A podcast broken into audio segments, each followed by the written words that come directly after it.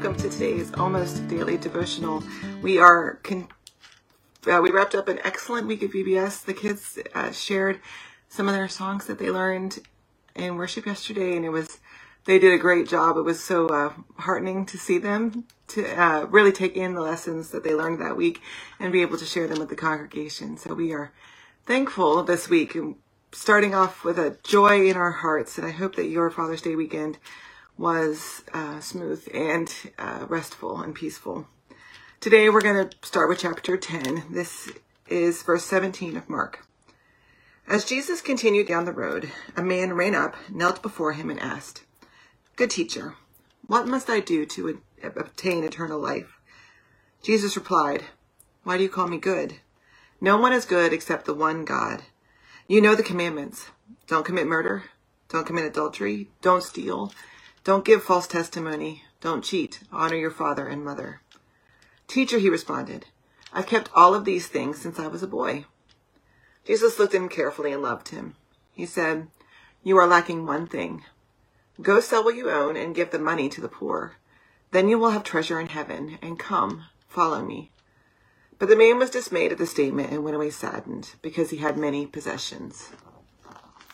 Now we're continuing to talk about hope, and the idea that God, Jesus, is the only person who can really offer us any hope that's lasting, that's long term, that can fill up the parts of us that are broken. Uh, we talked yesterday in worship about uh, the external things that we do to try to fix us, you know, buy better makeup, buy different clothes, um, eat different foods, you know, all of those things. And none of those things by themselves will fix us.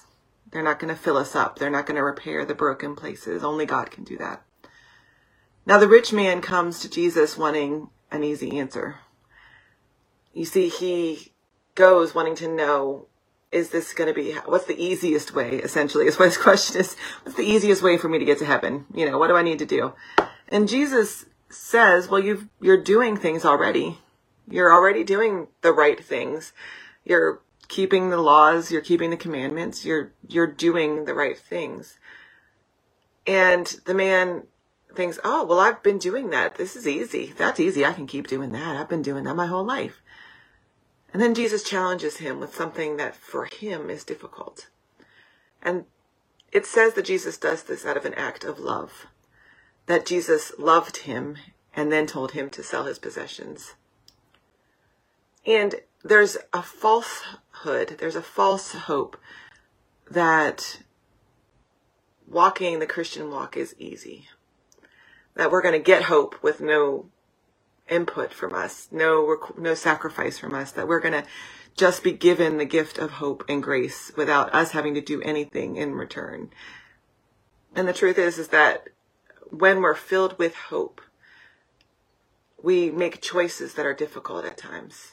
We're able to make those choices because we know that we have a place that's safe that we're filled up with the hope of Christ. And so a little bit of external cost is not as drastic. It doesn't hurt as bad. Doesn't mean it doesn't hurt.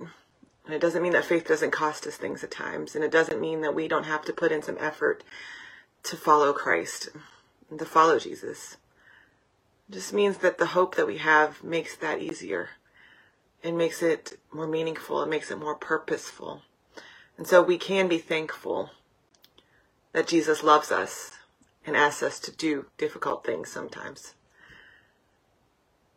God bless.